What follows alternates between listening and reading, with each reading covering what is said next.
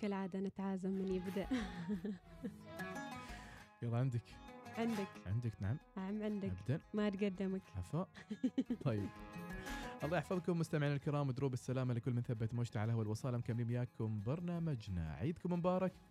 وعيد السعادة إن شاء الله للجميع. برنامجنا. برنامجنا ولا برنامجكم قلت برنامجنا.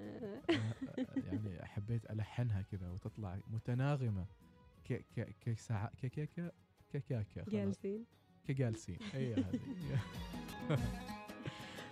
العيد حلو وفيه عادات وفيه تقاليد وفيه كل مجتمع آه، يعني عندهم عاداتهم لكن بعض العادات ممكن تكون بالنسبة لنا غريبة وبالنسبة لهم العيد ما يكتمل بدونها. إحنا سمعنا بالمصارعة بين الثيران وبين يعني اللي تصير هذه بين فترة وفترة لكن ما سمعنا عن مصارعة بين آه، شخصين. تخيلوا مستمعينا في جزر القمر بمناسبة العيد يقيم سكان جزر القمر منافسات بين مصارعين مرشحين من مناطق مختلفة للتنافس على كأس بطل المصارعة على مستوى الجزر الثلاث المكونة للدولة. مصارعة يعني مناطحة بالراس ما أقصد المصارعة هذه اللي الرياضة اللي تعودنا عليها بين الأشخاص.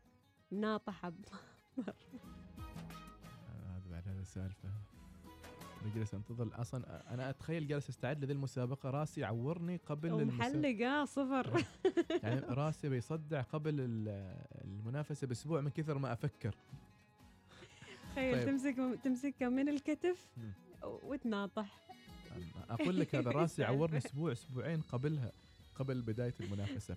آه نروح لموريتانيا تنتشر في. في العيد في موريتانيا خاصة في الريف العديد من الألعاب الشعبية القديمة التي ما زالت حية آه حتى يومنا أبرزها لعبة الدبوس وهي أشبه بمبارزة بالعصا آه ولعبة آه، وهي إحدى ألعاب الطاولة ولكن بقواعد آه خاصة. أيضا من بين العادات الغريبة مستمعينا حرق الحطب في اليمن. من التقاليد القروية القديمة في اليمن هي جمع الحطب قبل العيد في صورة أكوام عالية لتحرق جميعها ليلة العيد ويقال أن هذا الطقس تعبير عن الحزن لمفارقة رمضان. إحنا نقول الرجعة للبلد لكن يسموها هجرة كبيرة إلى الريف الموديك في إندونيسيا حيث يشير تقليد الموديك في إندونيسيا ودول أخرى إلى الهجرة الجماعية للمسلمين في المدينة إلى قراهم الريفية الأصلية بمناسبة عيد الفطر. وتشير بعض التقديرات إلى أنه نحو 20 إلى 30 مليون تخيلوا فرد يعودون من 20 إلى 30 مليون يعودون إلى ديارهم من أجل عطلة العيد. يعني مو بس أنت تروح للبلد.